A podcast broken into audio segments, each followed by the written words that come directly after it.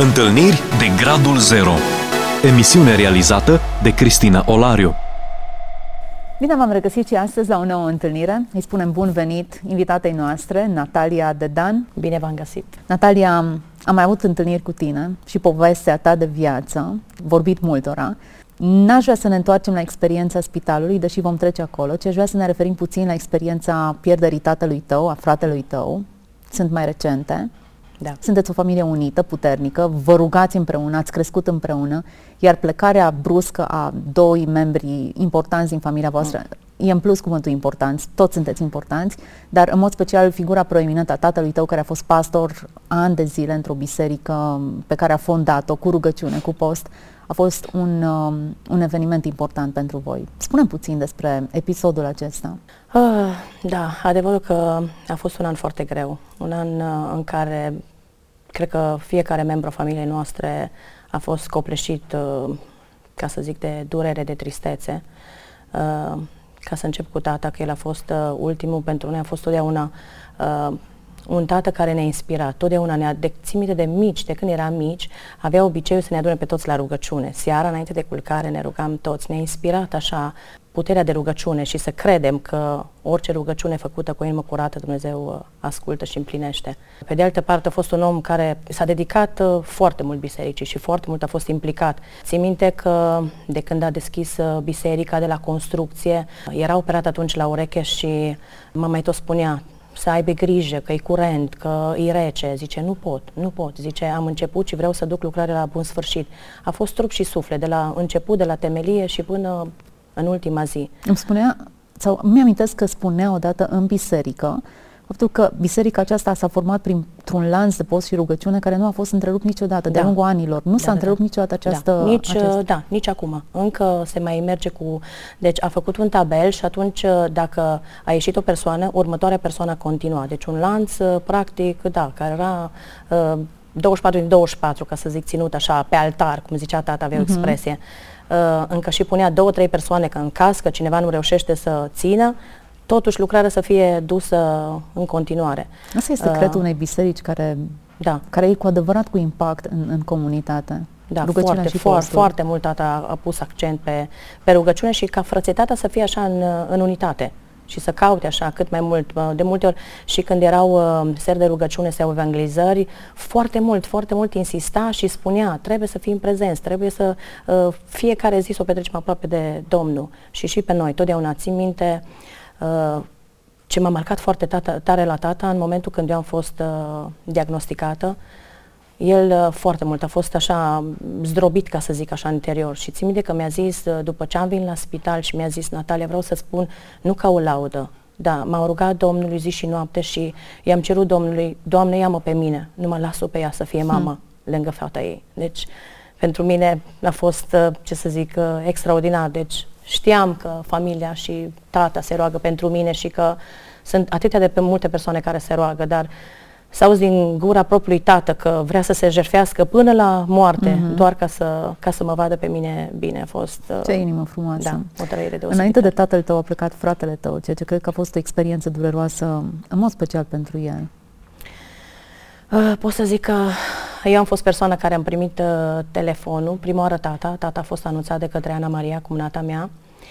Uh, i-a spus că l-a sunat Johnny, nu se simte bine și că de la lucru, numai ce ajunșese la lucru de vreo treizeci de minute, să se întoarcă înapoi acasă, că nu se simte bine. Vorbind la telefon de trei ori, a fost inspirată ca și tata, cum zice ea, și ca și păstorul, să sune prima oară pe tata. Nu cred că a conștientizat că îl expune uh, direct, ca să zic așa. Și a zis, tata, Johnny m-a sunat, nu se simte bine, te rog frumos, roagă-te pentru el, eu mă duc către casă. La un moment dat, tata a intrat la mine în camere și cu o stare foarte așa agitată, zic, uite ce s-a întâmplat, te rog frumos, nu-mi răspunde Ana Maria, nu-mi răspund fetele, nu știu nimica, vreau să știu ce se întâmplă, era așa agitat. Dar Johnny și... era bolnav? Nu, deci ca să știm noi nu, au mai avut probleme cu tensiunea, dar nu au fost diagnosticat niciodată cu un anumit diagnostic sau nu lua, ce știu, un tratament specific, ca să zic așa.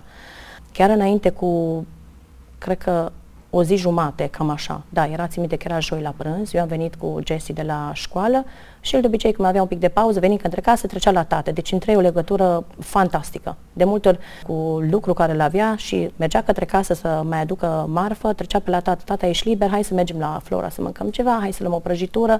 Veșnic îi făcea și zicea, lasă, cine știe cât îl mai avem printre noi. Eu îl mai certam, zic, nu-i faci bine la sănătate.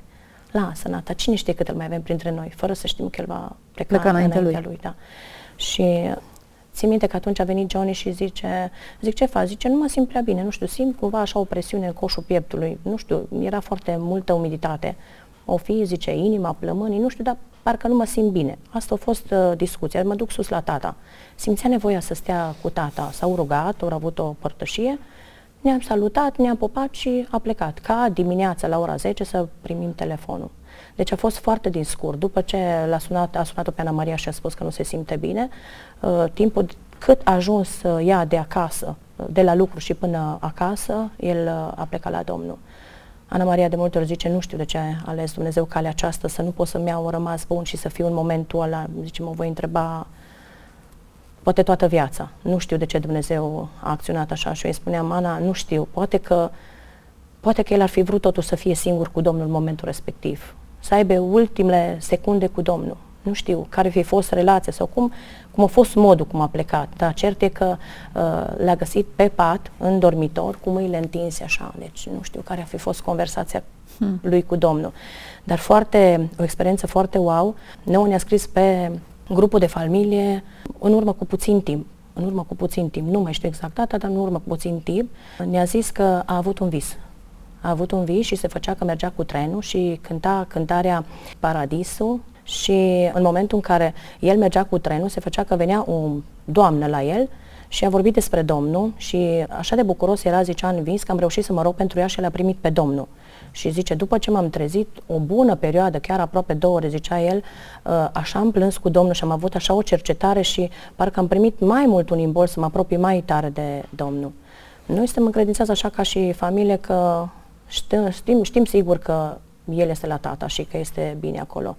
Pe de altă parte, știm sigur că a fost momentul cel mai oportun ca, ca plecarea lui să fie în momentul acela. El în ultimii ani foarte tare s-a apropiat de Domnul. El de obicei era așa o persoană glumeață și foarte pozitivă, dar parcă nici glumele nu mai aveau uh, parcă farmecul sau uh, gustul lor. Uh, era o persoană care îi plăcea foarte, foarte mult să uh, fie împăcat cu toată lumea, să nu știe pe nimeni supărat, să nu deranjeze pe nimeni. Așa era felul lui, dar în ultima perioadă foarte mult, chiar și tata zicea, cred că de-aia și durerea au fost mai tare pentru tata, că a fost, cred că, dintre copii cel mai aproape de inima lui. El venea și îl ducea, fiind înaintat în vârstă, lua marța la rugăciune, îl ducea, la ducea joia la biserică, duminica, patru servicii. El era, ca să zic, foarte mult petrecea timp cu, cu el și foarte mult, cred că și au avut așa părtășii împreună cu... De aia de multe ori stau și mă gândesc, că îmi fac așa de multe ori scenariu și parcă așa mă face să mă simt mai bine și stau să mă gândesc, zic, Doamne, oarecum în momentul în care tata a ajuns sus, oarecum ar fi fost? Încercam să, să vizualizez așa tot scenariul. Johnny uimit că îl vede pe tata, mama fiind deja acolo, bunica noastră, bunica din tata, partea tatălui. Ce întâlnire! Am zis, zic, Doamne, zic, ce, ce frumos! Ce, ce stare ar, ar trebui să trăiască ei acolo, pe care noi, clar, cu mintea am noastră să vorbim să... despre lucrurile acestea, deși sunt dureroase. Moartea nu ne ocolește pe niciunul dintre noi. Pierderile acestea dureroase și ireversibile nu ocolesc nici casa păstorului, nici casa celui mai uh, păcătos om. Până la urmă, urme, întâlnirea aceasta cu momentul morții e o certitudine pentru fiecare dintre noi. Dar ceea ce văd în ochii tăi e speranță. E durerea pierderii, e normal, e părintele tău, e fratele tău care au plecat în același an, dar este speranța întâlnirii, este bucuria, iată, momentul acesta frumos pe care ți-l imaginezi și pe care, pe care îl anticipăm toți și to- toți avem pe cineva drag plecat dincolo, momentul acela al întâlnirii cu ceilalți, al regăsirii în prezența lui Hristos. Natalia, aș vrea să ne referim, uite, ne-a mai rămas un sfert de oră din emisiunea noastră, să ne referim la experiența diagnosticării tale cu cancer. O mamă tânără, în forță, cine te vede chiar zice că ești în forță, dintr-o dată lovită de un astfel de diagnostic brusc da. și neașteptat. Da. Se pare că la voi brusc și neașteptate sunt lucrurile. Da, cred că Domnul ne găsește, nu știu, așa zic eu, zic, cred că Domnul ne găsește oportun în momentul respectiv, că nu cred, cum zice cuvântul, nu ne dă mai mult decât putem noi duce, chiar dacă de multe ori ne simțim așa slabi. Mi-aduc aminte de multe ori și mă gândesc că am avut o prietenă uh, care a avut o tumoare la uh, cap și uh, din păcate a trecut la Domnul și țin minte că prima oară că mi-a spus, uh, zice, Natalia, stai jos, vreau să spun, uh, vreau să spun ceva, zice, uite, am o tumoare și am zis, uh, o vedeam așa liniștită și parcă împăcată, avea doi copii mici.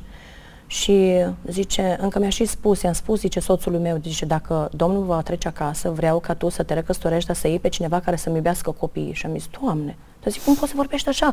Zic, deja să te gândești la nivelul ăsta, nici nu știi unde ești tu, ce se va întâmpla cu tine, deja să te gândești așa departe.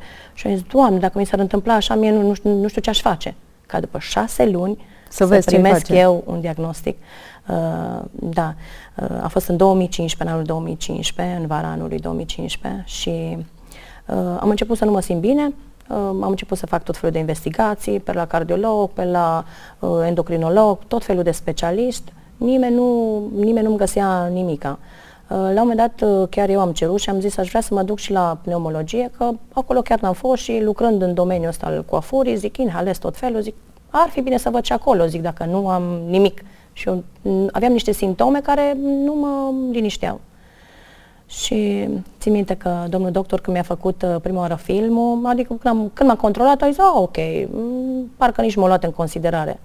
Și zice, hai, pentru liniștea ta, zice, să-ți fac un film. Și uh, când am venit cu filmul, țin minte că s-a uitat, l-a pus în panoul luminos, s-a uitat, s-a uitat la mine, iar s-a uitat la film. Și a început din nou să mă consulte și zice, dai filmul dumneavoastră? Încă am și zis, eu glumind, da!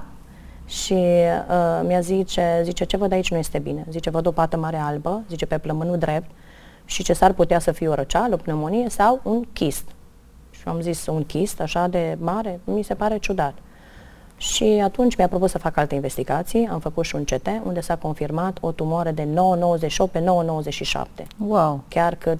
Cum zic eu, da, uh, Flaviu, soțul meu, m-a măsurat și zice exact cât pumnul meu, Natalia, m-a dus acasă, exact cât pumnul meu, mă și gândeam, zic, cum a putut să se formeze așa mare uh, tumoare în interiorul meu fără ca eu să nu am simptome, ținând cont că domnul chirurg mi-a zis, zice, cel puțin de patru-cinci ani se dezvoltă acolo, la cât e de mare. Hmm. Și mai interesant, că la operație, după ce m-a desfăcut, a zis că dintr-un nerv intercostal, care este minion, a început să se formeze hmm. acea tumoare. Pe de altă parte, când m-au văzut, se așteptau ca să fie o metastază sigur. Uh-huh. După analize, arăta totul bine. Deci eu, așa, fizic, stăteam bine vis-a-vis de analize, vis-a-vis de B S H, vis-a-vis de tot ce însemna inflamații în corp, eu stăteam bine, ca să zic așa, bine, nu arăta cu... nimic. În schimb, a început să fac o reacție, s-a adunat un pic de, ne- de, de lichid în pleură. Atunci mi-au extras un pic de lichid ca să vadă dacă conține un fel de celule diferite. Și spre minunea doctorilor și uh, harul meu, ca să zic așa, uh, nu exista niciun fel de celulă modificată. Deci pur și simplu nu, nu, nu dădea niciun semn care ar fi de o natură uh, malignă, ca să zic așa. Uh, bineînțeles că o trebuie să iau legătura cu un uh, chirurg, pentru că mi s-a zis la bronhoscopie că orice tratament aș lua n-ar putea să dispară de acolo, ar trebui neapărat să fie o intervenție. Și atunci se iei decizia la cine să te operezi. Uh, țin minte că eu în tot timpul acesta, până și frații mei, în momentul în care au auzit de problema mea, au hotărât să țină post și rugăciune. Și fiecare și-a luat o zi și fiecare zi din săptămână era acoperită de câte o zi de post. Și zice, Domnul trebuie să ne răspundă. Dar Uh, altă chestie interesantă, că eu înainte cu uh, câteva zile sau după câteva zile după ce m-am diagnosticat, am vrut noi să mergem la un cer de rugăciune. Uh, și țin minte că nu am spus absolut nimic, așa am avut o lucrare pe care așa de mult m-am curajat și m-am bărbătat, pentru că mi-a zis așa, fiică, a fost hotărât ca tu să treci pe aici. Dumnezeu mi-a arătat o meteahnă în partea ta dreaptă și a pus mâna așa pe partea dreaptă. Și Dumnezeu zice, zice ca semn, că zice, ți-am vorbit, dacă voi găsi unitate. De aia frații mei s-au pus în post și rugăciune. Dacă voi găsi unitate, veți vedea minunea.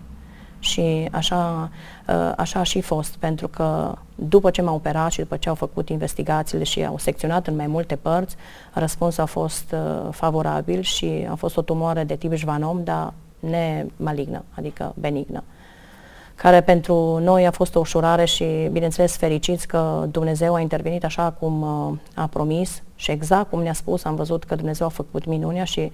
V-ați mobilizat toți la post, da, la rugăciune, toată familia. Până și doctorii au zis, țin minte și anestezista și doctorul a zis, zice, să știi că ești o minune și chiar am folosit expresia, una dintre doctorițe, zice, ai o stea acolo sus. Hm. Și altă, uh, altă parte din această experiență, uh, în C T se vedea pata, doar că nu se știa dacă tumoarea este încorporată în plămân sau doar tasează, ca să zic, plămânul. Și o zice, nu putem să spunem cu certitudine în momentul în care noi o să deschidem. Tu aveai Dar, dureri? Uh, nu, aveam doar niște palpitații la nivelul gâtului și câteodată așa niște junghiuri intercostale, uh-huh. și simțeam așa că mă ia niște, uh, ca și cum nu pot să respir bine. Dar uh-huh. aveam faze, dar anumite faze. Uh-huh. Da, dar dureri nu am avut, nu, nu. De-aia zic că, cum zicea domnul doctor, cinci ani de când se dezvoltă acolo, ciudat, că eu n-am, pur și simplu, uh-huh. eram foarte activă, n-am simțit nimic. Deci uh, a fost chiar uh, o veste șoc.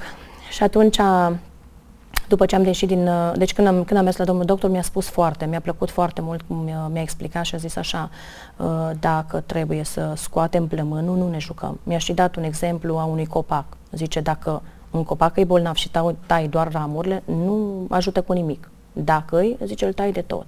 Și zice, vreau să fiu deschis cu tine și să-ți spun toți pașii.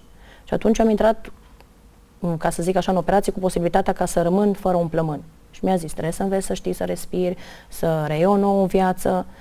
Dar ce mi-a plăcut în lucrarea care vine acolo, a zis așa, ca semn, zice, ca semn că, zice, eu am vorbit și ce eu rostesc, exact așa s-a pronunțat, rostesc viață în dreptul tău și nu moarte, îți voi da pace. Și pot să zic că omenește, tot asta spun de câte ori am avut ocazie, zic, omenește, nu am cum să o explic, dar pacea pe care mi-a dat Dumnezeu, nu știu dacă puteam să, dacă puteam să suport toate trăirile și toate fazele, de la investigații, la operații, la Câți recuperare. Câți ani ai dat fetița ta? Trei ani jumate, aproape patru ani, da. Dintre toate, cred că aceasta e cea mai mare presiune pentru o mamă. Dincolo de ce uh, se poate întâmpla, da, cu chimioterapie, cu absolut tot. Da, deci chiar aia de multe ori zic, zic, a fost uh, în noaptea aceea când am primit eu uh, vestea, a fost noaptea, pot să zic, în care am vorbit cel mai mult cu Dumnezeu. Deci chiar m-am prăbușit și nu știu dacă am dormit patruzeci de minute noaptea aceea, dar țin minte că i-am zis Domnului toate temerile mele, așa ca și cum aș fi vorbit cu mine. Deci toate îngrijorările, dar într-adevăr cel mai tare mă gândeam la Jessica. Zic, Doamne, făceam tot felul de scenarii, zic, Doamne, ce voi zice?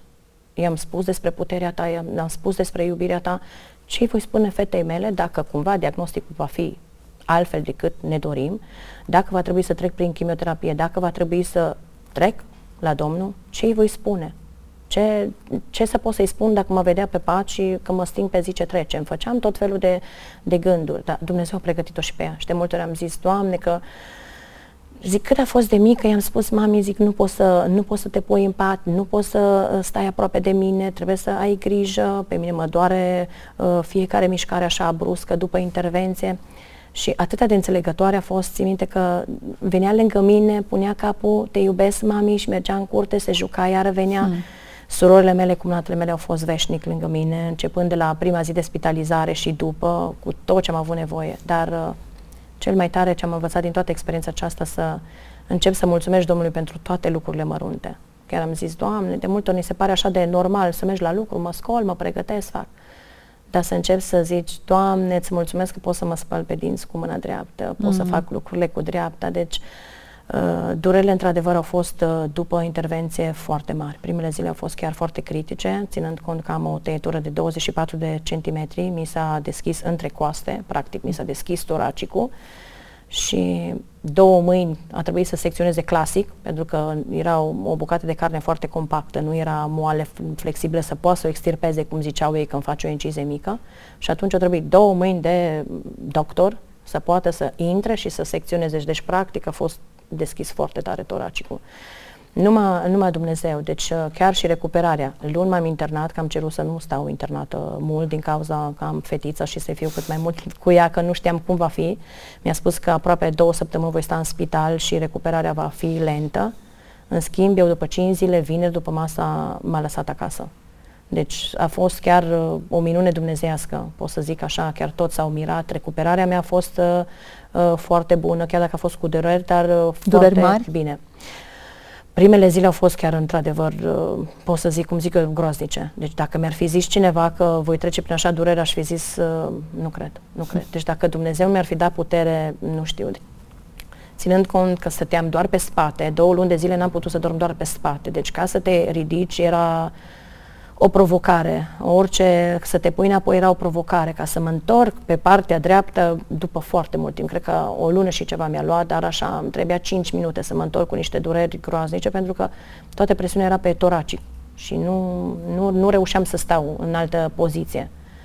Dar îi mulțumesc lui Dumnezeu că m-a trecut uh, biruitoare și pot să mărturisesc și până și în ziua de azi n-am mai avut probleme și chiar, chiar înainte de ce să Uh, plece tata la Domnul în uh, douăzeci august. Eu am fost la domnul doctor, uh, profesor și am vrut să văd cum e, că n-am mai fost de vreo doi ani să văd cum e și încă chiar mi-a spus, insistam, zic, e ok, dar zice, chiar? Era și altă doctoriță rezidentă lângă dânsul și spune, spuneți-mi dumneavoastră, se vede că a fost operată? Nici nu se vede că aveți urmă de operație. Stați foarte bine. Zice, hmm. aveți o spirometrie de o sută optzeci, era mulțumit, zice, aveți pentru patru.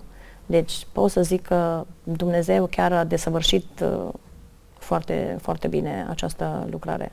Într-un fel a fost un test cât de uniți puteți să fiți în rugăciune, pentru că asta a fost mesajul da. Profetic pe care l-ați primit clar, înainte clar. De experiența ta. A fost o bucurie pe deplină pentru, pentru toți. Să vezi cum Dumnezeu ascultă, pur și simplu, cum zic eu. Deci eu am avut foarte multe experiențe și am trecut prin multe și mă rog pentru lucruri mărunte. De când am trecut prin această intervenție, mă rog pentru lucruri atât de, de mărunte, am obișnuit să-L implic pe Domnul, că am văzut că dacă ești credincios și crezi, Dumnezeu de multe ori, de multe ori face mai mult decât tu gândești, te uimește. Și Dumnezeu chiar m-a răsfățat prin toată, pot să zic așa, perioada asta așa, de încercare, Dumnezeu m-a răsfățat. La doi ani am plecat la sora mea, Dana, Daniela din Insulele Feroe și a dorit foarte mult să mă ducă.